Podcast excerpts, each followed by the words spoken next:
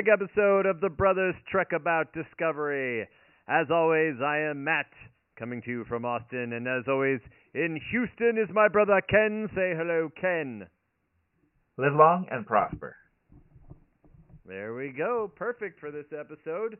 The episode name is uh, Lethe, which is interesting because in Greek mythology, Lethe was a river to the underworld and uh, was also uh, the Greek goddess of forgetfulness and oblivion. You have any good ways to make that connect to what's going on in this episode, sir? Well, not immediately. I mean, there's lots of hints and suggestions. It's a suggestive title more than a purely descriptive one. So I think we have to Yeah. kind of, you know, watch a few more episodes and see how some of this stuff pans out. Yeah, because I don't feel like what was going on with Sarek was, you know, necessarily forgetful. Obviously, if nothing else, it was, you know, stuck in his brain. He couldn't get it out. More like, Well, I think it's another example of that Vulcan repressiveness. yeah, no kidding. The scenes that were on Vulcan that happened right at the beginning of this episode were filmed at the Aga Khan Museum in Toronto. Thought that was interesting, uh, with the name Khan in there, of course. Always a good reference.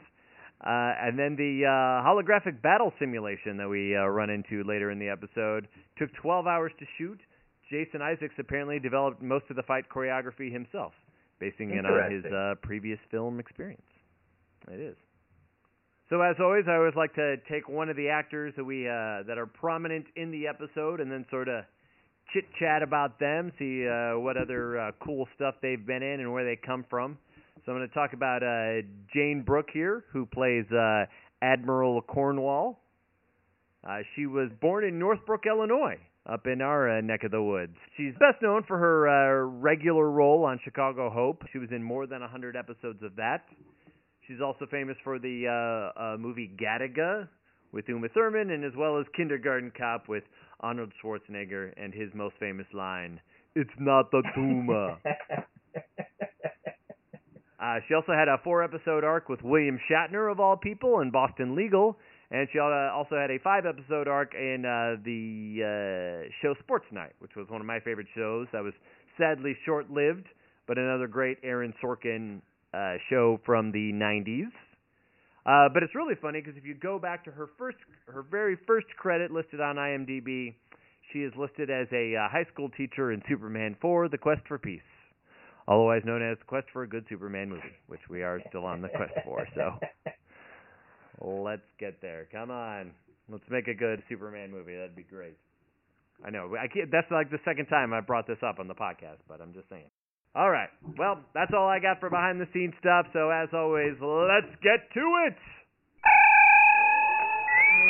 Captain's log. Stardate. It's five-year mission.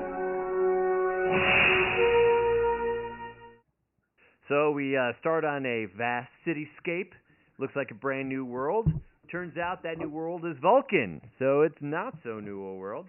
It does have the uh, red atmosphere that we are used to. However, as we have seen Vulcan in the past, it was very, you know, mountainous and cliffy. So if you kind of look throughout uh, the cityscape, you can see that there are not only many buildings and whatnot, but there are also uh, mountains as well protruding through the that cityscape, which I thought was a nice little touch to bring those other versions of Vulcan back together. We get to Sarek, who's with some kind of assistant of his.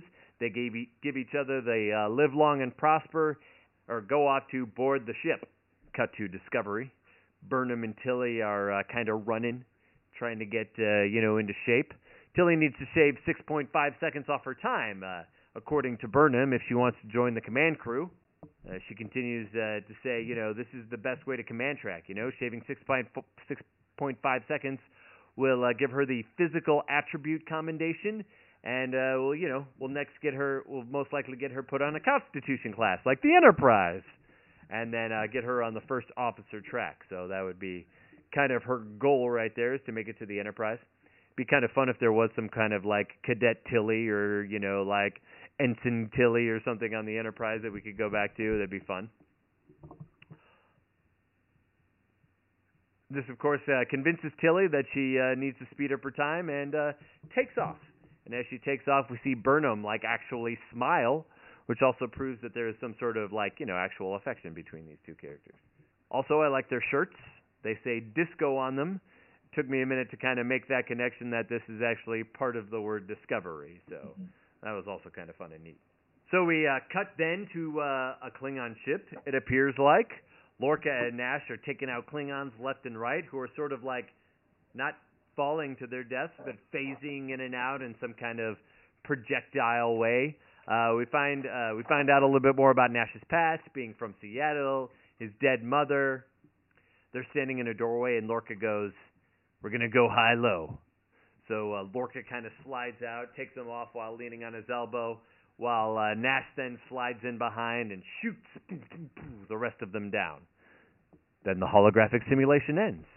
It seems like this must be some kind of precursor to the holodeck, right? Because the holodeck was one giant room where this sort of just is like a little like ringed area. I don't know, kind of tough. What do you make of all that? Yeah, so this is another example of how we're making the, this period more futuristic than we remember it from the 60s. And of course, part of it's because the closer we get to this technology ourselves, the harder it is to believe that, that they, don't, have, it right. right yeah. then. Yes, exactly. But it's also worth remembering that there are certain constraints to making a TV show in the 60s. Roddenberry wanted to include saucer separation. They could never put it in the budget, so we don't see it until the next generation, although they do mention it in the original series. In the animated series, we do see the holodeck that was on the Constitution class. It's in the episode The Practical Joker. So in that sense, it's part of the part of the 1960s or 1970s, you know, official timeline. Right. We just never got to see it because they couldn't do things like this with special effects at any kind of price that would have been possible for TV. So uh Lorca turns out Lorca did a background check on him. He says you weren't just from Seattle, you were like from point two six kilometers from Seattle. So how dare you say that you are? So uh Lorca says he does the back he he had done a background check on him. I like to split hairs, he says. But uh Nash is like, So you had me checked out then? I guess I checked out. And Lorca says, uh, Well, you wouldn't be uh, running around with these guns if uh I didn't think you were ready for it. Lorca then tells him, uh, you know, hey, I had 24 kills. How'd you do? Nash says 22. Oh, but no, Lorca finds out he was lying. He actually had 36 kills, to which he apologizes. And Lorca says, no, never apologize for excellence. I want my chief of security to shoot better than I do. And he offers it, he offers the chief security job right there to Nash on the spot. Lorca says he needs somebody who learns and knows what it takes to survive and win. Back on Sarek's ship, we find out that his uh, destination has been altered.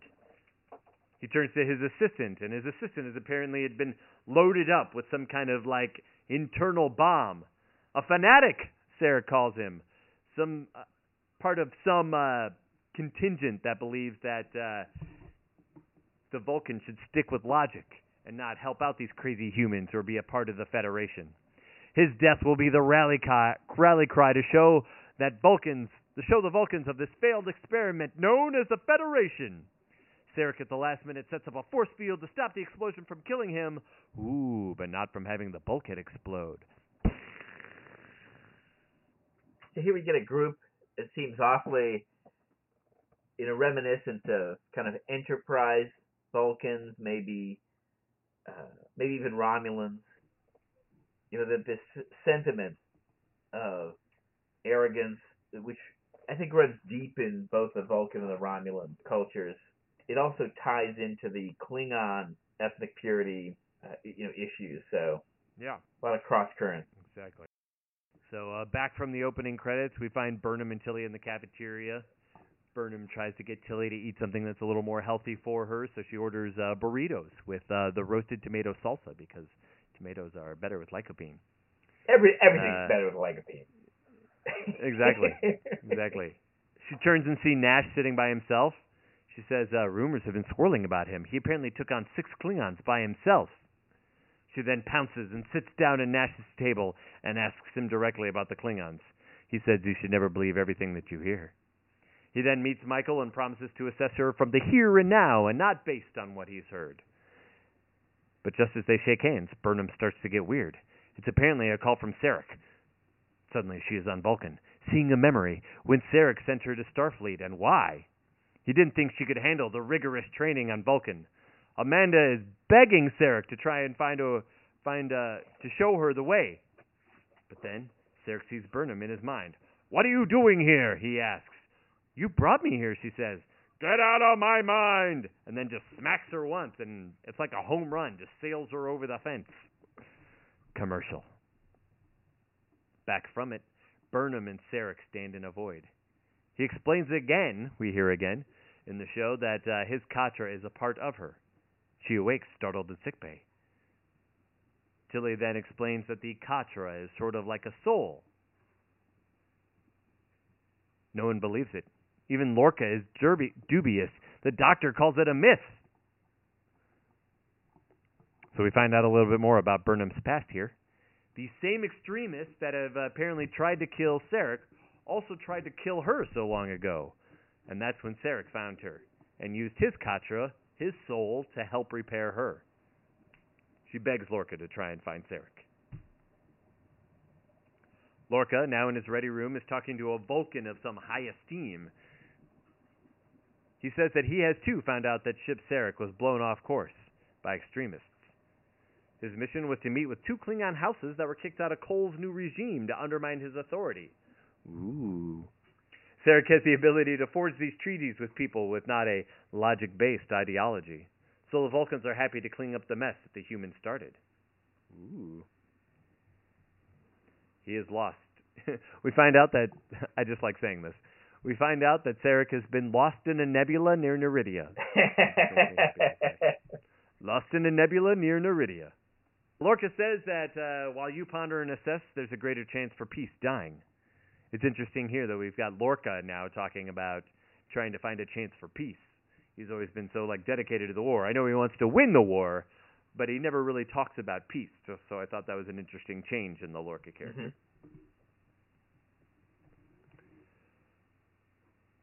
Uh, the Vulcan disagrees and says, "No, there are protocols that we must follow. We must continue to uh, we must continue to assess." And Lorca says, "You know what? You can tell the Vul- Vulcans that I am happy to clean up their mess." And shuts off the uh, shuts off the hologram. Basically, part of our classic uh, conflict between the diplomats and the military people about how you solve problems. Right.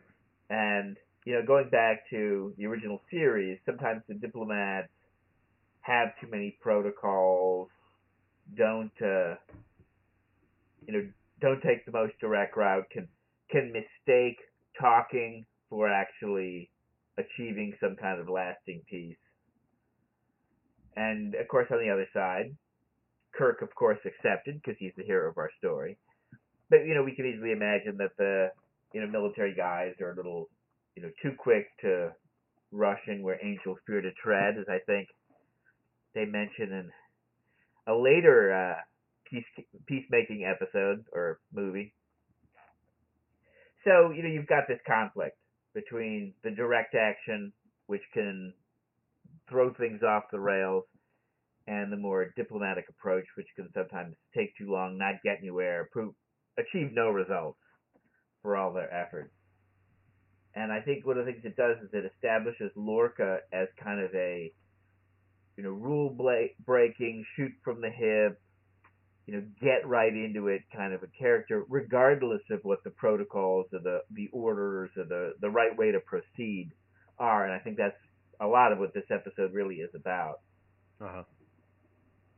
Well, too, you know, as we find in Next Generation, you can just put a diplomat on the front lines. You know what I mean? Even Kirk, you know, to some extent, is a diplomat. But you know, we, I feel like we've got Lorca here, who is not the diplomat. So you have him on the front lines, and you know, everybody is like, "Oh, I don't know what's going to happen." So this is interesting. So, so the next shot we see is is the Discovery coming near the the uh, nebula. But the question is, is did they spore drive in or did they regular warp in? Because if they regular warp in, that looks very different. But if they sport, it looked like it was spore drive V. Yeah. So it's hard to say. So who's now like controlling it? Is it still, is it still you know Stamets with his new you know ideals or uh, his new ability to do it? I don't know. That's the question. As we go to the bridge, this is the first time that we see Lorca sitting in the captain's chair. As we are used to from Star Trek II, uh, when in or near a nebula, the uh, scanners are all broken. You see signs of it up on the big screen, like scanners inoperative, blah blah blah. Uh, Michael then comes to the bridge. He, uh, she says she's okay, but it turns out obviously that they can't sc- scan for Sarek, and that using probes would take months. So what are they going to do? Well, Burnham has an idea. She goes down to engineering to talk to Stamets and create what's uh, what she calls a neural enhancer, or what Stamets calls a fake mind meld enhancer. Ruby. yeah, so Stamets has changed a lot, hasn't he? I I was wondering that too. I was I was his character. I mean, it's definitely fun, but yeah, his character definitely seems a little more like woohoo. Okay, yeah, what? Let's do this alrighty. You know, it's like uh, very different from the way we've seen him, where he's been very you know by the book and or not by the book, Yeah. but you know very like determined and like no, I don't like these things. You know, blah blah blah. Whereas this time he's like, yeah, you want to do it? Sure, let's try. So of course, these spores, it's a, it's a mushroom thing, right? Fair. And you know, I I think the way they're writing him, or the way he's chosen to play it, or maybe the way they envisioned it, you know, is, is a guy who is like the you know the buttoned up scientist guy who's now experimenting with mushrooms a little too much. That's fair. That's fair. I like that. So uh, then Stamets starts to, you know, like think about it all, like, oh my gosh, this is super interesting, a super highway connecting all of consciousness, you know. Lorca comes back with, we have exactly no time to discuss the metaphysical connotations of this. Was, I thought that was so great. The great thing is, is that uh, you know we do. We've got some time to talk about this. So um, I feel like you know, no matter what, that this is the kind of thing that Stamets is into. This is in some ways like the Spore Drive. You know, like uh, another way of connecting. You know, one route to another. Here we're just doing it through you know consciousness as opposed to the physical superhighway drive of this. What's your take on all of this business? you know, there's some people who were like, wait a minute, uh, you know, Vulcans can do, you know, this vast telepathy over, you know, huge distances. This is Yeah. new. Now, on the one hand, uh, we have to remember that Spock was only uh, half Vulcan, True. and so, you know, the fact that we didn't necessarily see Tuvok doing it isn't. Uh, it- But even then, from the Delta Quadrant's far too far, probably to do what uh what what Sarek is pulling off here. Well, and we also, you know, did he share his katra in a particular way that Sarek did? Yeah, fair.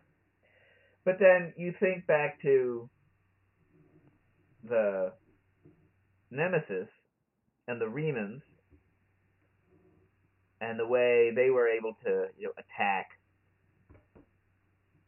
especially Troi, you know, from a distance. Yeah. you know that it didn't necessarily require you know prox it wasn't like it was a ranged based attack Yeah. it, you merely had to know who you were trying to communicate with and you know in one sense i think we're all familiar with the the idea of having someone else's voice in your head Mhm. and they could be far away or they could be dead or whatever it is and you're doing something and you you hear that voice and you remember that person and in some senses this is really just or could be explained as just a more enhanced form of that phenomenon as opposed to the Sarek sends a message and Burnham receives the message Mhm. this could all be happening in Burnham's head. And because of whatever insight she's gaining from this process, you know, she's making the right choices or whatever. There is a little bit of communication, of course, there at the end where she, you know, tells him to press the button. But at that point, they are in close proximity. That's true. They're much closer. Yeah. This resolving this particular problem of you know other kinds of miscommunication, like you know when he tells her in episode two to, or you know part two of the pilot, however we want to call that. You know, to get out of the prison can all you know could just be her thinking, well, what would Sarek do? Yeah. And so, you know, she could be doing some of that here. Obviously, he's involved in it, although she could be just, again, this could be all happening in her head. Sarek doesn't want me to know this, but I'm figuring out that uh, Sarek ha- has actually not only been a good mentor, but has occasionally screwed me over. Which is a thing that you, you know, your own defensive mechanism. You know, so we have the episode where, uh, several episodes, I think, where we have to get into Tuvok's head, Hmm. and there's a there's a long arc in Star Trek Online where Tuvok's being messed with by a telepathic entity, and you have to go with him into kind of a dream world and encounter other people. And this all feels like it's of a piece with this other Star Trek stuff. Uh huh. the the Nemesis stuff, you know, some of this Tuvok stuff, you know, including the episode where he goes back and we see Sulu again. So I don't feel that this is really new. It may be developed. It may be, you know, a next iteration. But we also have the case that Surak has exchanged Katra with uh, Michael Burnham in a way that's not typical of just your regular old mind meld. Yeah. Certainly does seem that way. Plus, if it he used it to like help, you know, heal her. Right. They got a very different uh, situation going on. So then, in a uh, in a line that sort of confirms your thought about uh, the uh, mushrooms being used in a different way, perhaps by uh, Stamets, he says, uh, "Yeah, yeah, yeah. So your idea is kind of like uh, taking a, a, a hit of speed right into his Katra." Burnham's like, "Well, I would prefer adrenaline shot, but yes, that's close, close." Uh, They have to go uh, closer into the nebula to find him. However, they can't take they can't take Discovery because of the spore drive. It would go boom. So they opt to take for a shuttlecraft. Here's another vulnerability that suggests spore drive, not the drive of the future. right, exactly. That'd make that whole final sequence of uh, Khan uh, a lot different. Yeah. Uh, she says she needs someone to help her assist and asks for Tilly, who can not only control the neural optimizer, but it could al- could also lend uh, moral support. Lorca says you're also going to need a pilot, and I know a damn good one. Cut to the shuttlecraft. We see Nash in the uh, pilot seat. Michael watches as Lorca comes aboard, and he walks all the way up and tells Nash uh, to make sure he, to bring her back in one piece. But I'm not talking about the shuttlecraft. I mean Burnham. No pressure, right? No pressure in this at all. This is just like Lorca to make some kind of ridiculous tough choices for his crew, right? yeah. Do this or don't come back at all. It's the old Spartan injunction. Come Right. back carrying your shield or on it. Meanwhile, Lorca is uh, playing with a map. We cut to his ready room. Uh, we can only guess what he's doing. He's some sort of strategy, maybe. I don't know. It's hard to tell. But then we uh, get a call from Saru and say that uh, Admiral Cromwell has just landed, or her cruiser's come into space and wants to board. Lorca kind of knows he's in trouble now. Cornwell's unhappy with uh, Lorca's recent decision making. You know, uh, Nash the POW, Burnham the convicted mutineer, Stamets the using eugenics. Yeah. You know, leading musi- uh, leading uh, rescue missions from the most technologically advanced ship in the fleet. This is like, you know, a, a role playing game in which the, uh, the players all come up with these kind of zany characters, one of which might be difficult to explain in a standard Star Trek scenario, but now we've got three of them. How, you know, how do we explain this? Well, the DM's going to find a way, he's going to come up with some explanations, and we're getting that you know, heavy dose of now the Admiral showing up and going, wait a minute, this is too crazy. You know, it's like the old story you know you've got this kind of all human world, and you know suddenly the lizard man, the dwarf, the elf, you know, uh, and the half orc show up. this is the Right. adventuring party, and you're like, nobody likes you.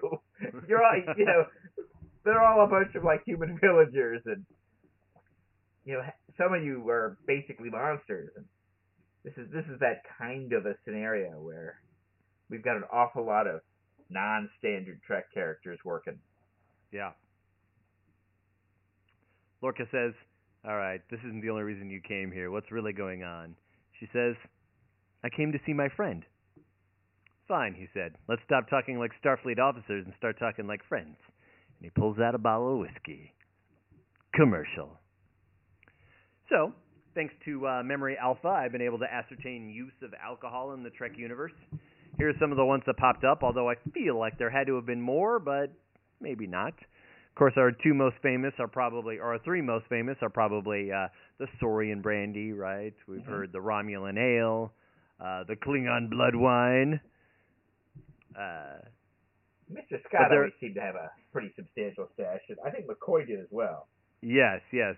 Oh, that's true. He had some. Uh, there was that episode early on in the early in the original series where he had some up in his like medicine cabinet, basically. Yeah. you know. Uh, but we also know of, uh, despite being spared the dubious effects of alcohol, Vulcans also have two other kinds of alcohol, which are the Vulcan brandy and the Vulcan port. Uh, we also see, uh, obviously, the Tennessee whiskey that they all share around the campfire in Star Trek Five, and then, of course, you know, Next Generation has its synthahol. So, some uh, quick observations about alcohol around the uh, around the Star Trek universe. Again, I'm sure there's more, but those are the ones I was able to uh, find there. Back at it. The shuttlecraft is now blowing through the nebula. Tilly says the one thing that always helps her whenever she's kind of freaked out is to talk. Hmm. I'm shocked to find out that piece of information. Thank you, Tilly. I never would have guessed. We haven't seen any examples of this in any of the previous episodes. Burnham is seeing uh, Sarek's thoughts again. She was uh, supposed to be proof that humans and Vulcans could coexist, but she is now his greatest disappointment. Hmm. We've kind of been wondering what Sarek's thought about her mutineer status. Does this mean we know now? Hard to say. She throws on the neural enhancer, boom, and goes in. She says, "Don't, uh, don't pull me out, no matter what the sensors say." And we go back to the previous flashback. Amanda is handing her a copy of Alice in Wonderland. Sarek returns from talking to the head of the expeditionary committee. Tells her again that her application has been rejected because she is human. Burnham, now standing aside, says, Why are you doing this? He comes back at her again. She blocks the fight. They fight back. You brought me here, he says, or she says. Back to Discovery. We get the feeling that Lorca and Cromwell probably have a past. Or Cromwell. Cornwell, Cornwell. whatever her name is. Yes. Um, I think you're thinking of uh, our our founder, the uh, yeah, Zephyrin Cochrane. yeah. Can't remember his first name, but yeah, his last name is Cromwell. Um, anyway, so Lorca says, uh, "I'm on the front line. I don't have time for niceties." Cornwell says, "You haven't been the same since Verdun. Since Verdun. Less than a week ago, you were being tortured. How do you feel about that?" Lorca says, "Well, I didn't know you were practicing again, because if I've only got 50 minutes with you." Slowly puts his hand on her knee. She stands up and takes off that badge. Oh yeah, brown chicken, brown cow in the in the Star Trek universe.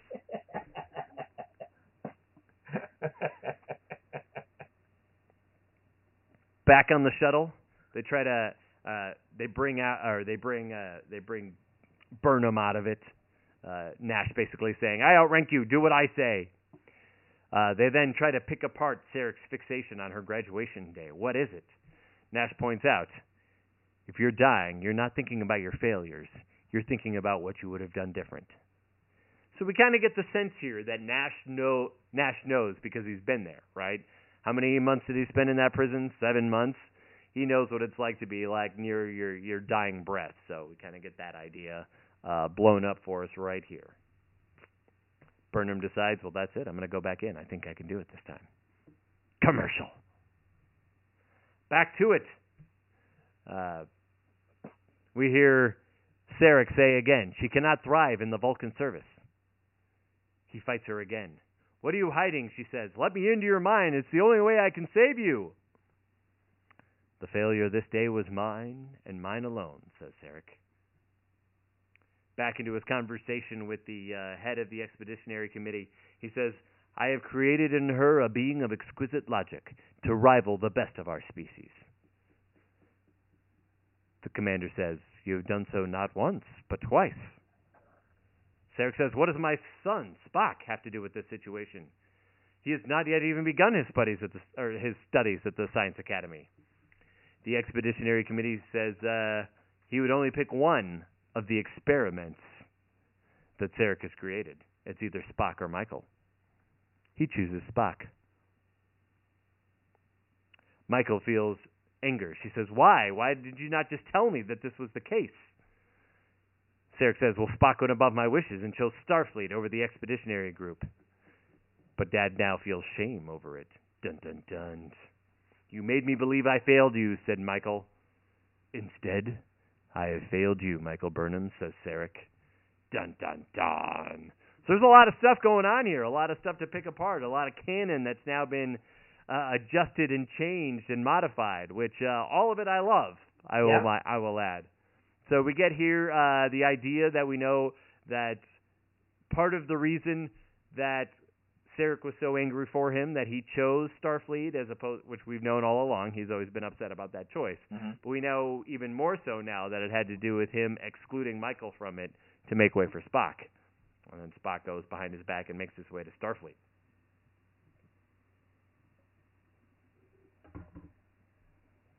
Uh, we also, of course, uh, uh, find out that the the uh, the Vulcans didn't necessarily abhor the idea of a half Vulcan, half half human, nor the Right. idea of a human learning the teachings and doing them correctly.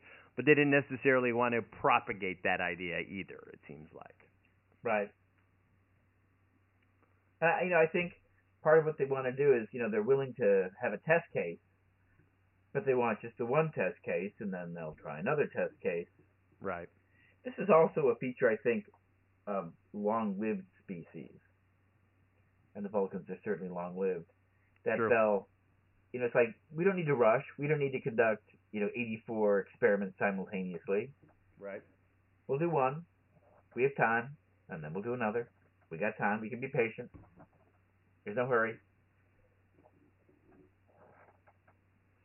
So again, what we seem to find here is is that Sarek uh, feels shame. So does this mean that Sarek then had emotions all along, fighting them possibly as Spock has? If we think about his interactions with all of his like human counterparts, right, like his Amanda and I can't remember what the other one is in Next Generation, but you know uh, all these human attachments he has, we have to sort of think that possible there has to be some kind of also emotions hiding underneath that. And we know it's the the Vulcan's plan is to always, or the Vulcan ideal is to always have logic fight the emotions. So Right. either Sarek wasn't as good as that, or his emotions he allowed his emotions to overtake him more than he should. Well, I think Probably then. Go part ahead. of part of what we have is that we're inside his own head, yeah, and so I think. I think part of what would happen is if we were inside any Vulcan's head, we would see this conflict, this repression in which the logic was suppressing the emotions.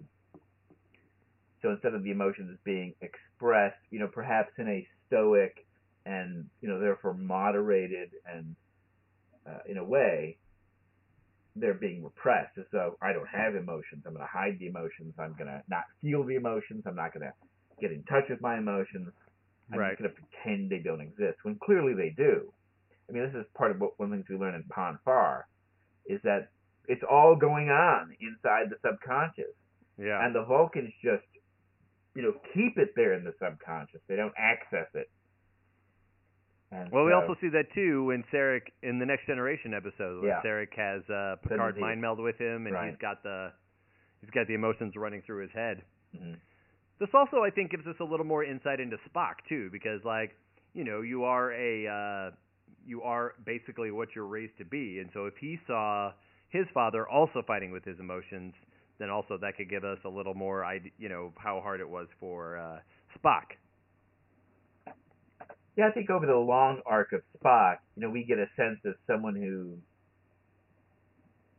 kind of accepted their emotions in a much more, you know, complete way than Yeah. I think most Vulcans end up doing. Because he's got all his human pals. Yes, exactly, exactly. Kirk showing him the way. Speaking of showing him the way, Michael says, "Tell Sarek, show me how to save you, like you saved me." And so here she does a uh, Viking, uh, Viking, a, a Viking. She does a Viking mind meld. I think that's when you cut someone's head open with an axe. yeah, and you put it on a pike. yeah. Chris Pike. Uh, so, so anyway, she Vulcan mind melds with him. So of course now we have to ask ourselves: Is this her doing it? Is this obviously him? I mean, again, they're stuck in their mind. They're stuck in his mind. So I guess Yeah. either way, it's all him probably anyway. But I was just wondering if this shows us if maybe she has some sort of because of his Katra, if she has some sort of key into being able to do a mind meld. Be interesting to see if that pops up later. I also wonder if, if she's a Horcrux. yes, maybe she's a Horcrux. Uh, she then awakes on the shuttlecraft. Sarek awakes on his ship and hits the transponder button, and boom, the shuttle goes off to find him. Back on Discovery, we see uh, Cornwell and Loka uh, in bed with Lorca. Uh, evidence of torture on his back. She goes to touch them, and he immediately flips out, flips her over, and presses a phaser to her face. Okay, maybe this isn't the way he should have handled this, and uh, but she has definitely seen enough. She says uh, she won't be blind. Uh, she says uh, that she won't anymore be blinded by your victories, and she feels that tonight was all about her, or all about making her like back off. Uh, I can't leave Starfleet's, Starfleet's most powerful weapon in the hands of a maniac. Don't take my ship from me, says Lorca. It's all I've got. Yes, I lie sometimes. And she says back, I hate that I can't tell if this is really you or not. She leaves. Saru then suddenly chimes in. Sarek has been found, but he is wounded.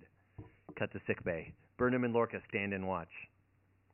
He won't be able to make the make the talks. Luckily, Lorca says that Cornwell can. They'll take a small contingent so as not to spook the Klingons. He's, Lorca says she'll do anything to keep the chance at peace alive. Lorca does not feel at peace, or ah, sorry. Burnham does not feel at peace with what has happened. Sarek has sort of thrown her for the loop. For a loop, it's really uh, kind of like made her rethink everything in her life. Uh, he then thanks Lorca for going after Sarek. Lorca then tells her, "I didn't do it for him. I did it for you." And then he offers her the science post on the uh, on the bridge. She says, "I am grateful to serve under a captain like you." Interesting there. Uh, she then moves in to talk to Sarek. Help me understand, she says. We're supposed to grow closer, not further apart. That's what families. That's what families do. Uh, Sarek, uh, of course, won't give in. Won't like have this conversation with you. And she she says, "Fine, I won't push you, but we will have this one conversation one day, Father." Cut to the shuttlecraft. We see Cornwell. Uh, says that when she gets back, they'll sort of figure out how Lorca can step down, get the help he needs, and then we'll get you back in the chair as quickly as we can. This also sets up to me that I think something bad is going to happen to her. Yeah. Yep. Burnham in the hallway. Tilly comes running by. She, she stops Tilly and says, I lied. There are a million ways to the captain's chair. Find your own path. Tilly says, I have, and runs off. Back down in the cafeteria, we see Nash sitting in there uh, drinking some tea. Uh, Burnham gets her own green tea. They sit down to talk. Oh, she says to Nash uh, about Sarek, I realized that I could never be what he wanted me to be. And then I realized that that goes both ways. I can never be what he wants me to be. My conflict always uh, always used to be between emotions and logic. But now it's my emotions that are in conflict, she says. I feel angry, but I want to love. I hurt, but I want to hope. What is this? she asks Nash. Being human, he says. She extends her hand, and they meet again. So this is very interesting here because we've got uh, we've got this like quick budding, at least friendship happening now between Nash and Burnham. Thank you. I don't know why her name escaped me. So I, I that happened a little bit quick, maybe. I, I don't. I don't know. Obviously, they're also two outsiders on the on the enter or on the Discovery, so that also could be pushing them together as well. And they, they just did this critical mission together. That's true. But clearly, everything that has happened here with Sarek has also gone on to change Burnham, right? We sort of we see her making a choice now to become more emotional, figure out more what's because obviously she's been stunted by it. Right. You know, we see in the scene when she says, you know, I, you know, I, I, I hurt, but I want to love. I, you know, hate, but I want to, but I want to hope. Like, I mean, all of that is just her way of saying, like, this isn't the way I was brought up. So now she's sort of emotionally stunted. Now she sort of has to like refine not only herself, but refine her emotions that have been suppressed into her self-conscious, as you said, for so long. I also think that the way she greets, Yeah, Nash. yeah, it seems uh like that's a particularly human, you know, greeting. She's dropping the, at least for, you know, for this moment, the kind of Vulcan austerity. Exactly. And the first time he goes to shake her hand, she sort of like she sort of she doesn't take it right away t- Yeah. until he has to like nudge her. Remember? Like, hey, this is how you do it. Boom, boom. So, yeah, that's also interesting. So uh, now we go to uh, uh, Cancri six. We see uh, Cornwell here. She's been dropped off, and sure enough, as predicted, it's a double cross. Dun dun dun. Uh, Cornwell's guards are taken out. Kol comes on as a hologram, and the two houses have now be, been re-entered into the United Klingon Empire, and cloaking devices will be given. And then we see uh, the admiral taken into custody. Back on Discovery, Saru comes to Lorca and tells him of the double cross. Lorca tells Saru to uh, call Starfleet and ask for orders. Saru says, uh, "Oh, usually we only take our own way of thinking on these things." So I guess we've seen growth here in Lorca, or is this maybe some sort of version of self-preservation where now he feels like he needs to?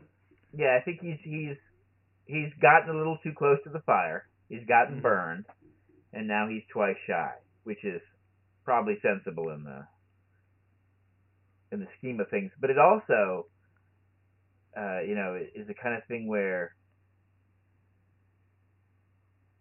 you know, if something were to happen to her, and I mean, he'd kind of be in the clear Yeah, in the in the sense that like she has an action plan to take him off the ship.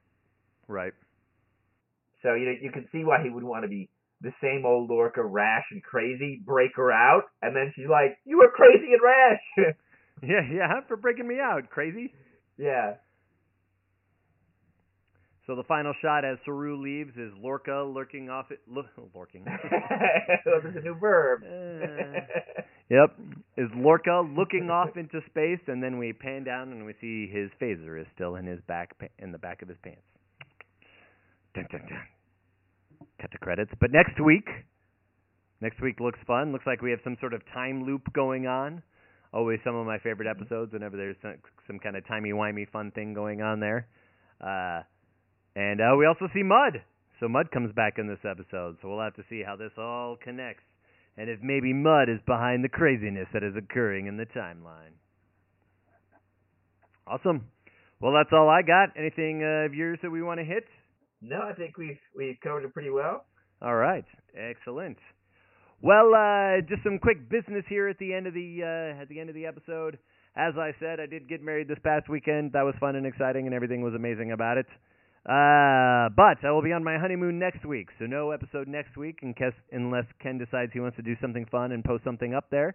But we'll be back then in two weeks with a double episode of the show as we uh, catch up on the episode two episodes that I missed, and uh, we'll be back to it. It's going to be fun and exciting.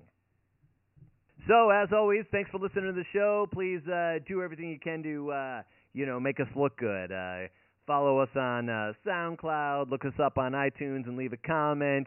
Follow us on Facebook. Do any of those fun things that make it look like we got a real podcast going here, and maybe we can get more people to join in on the fun. But until then, until two weeks from now, as always, my name is Matt, and uh, I'm saying goodbye. Say goodbye, Ken. Peace and long life. That's right, and we will see you all in two weeks.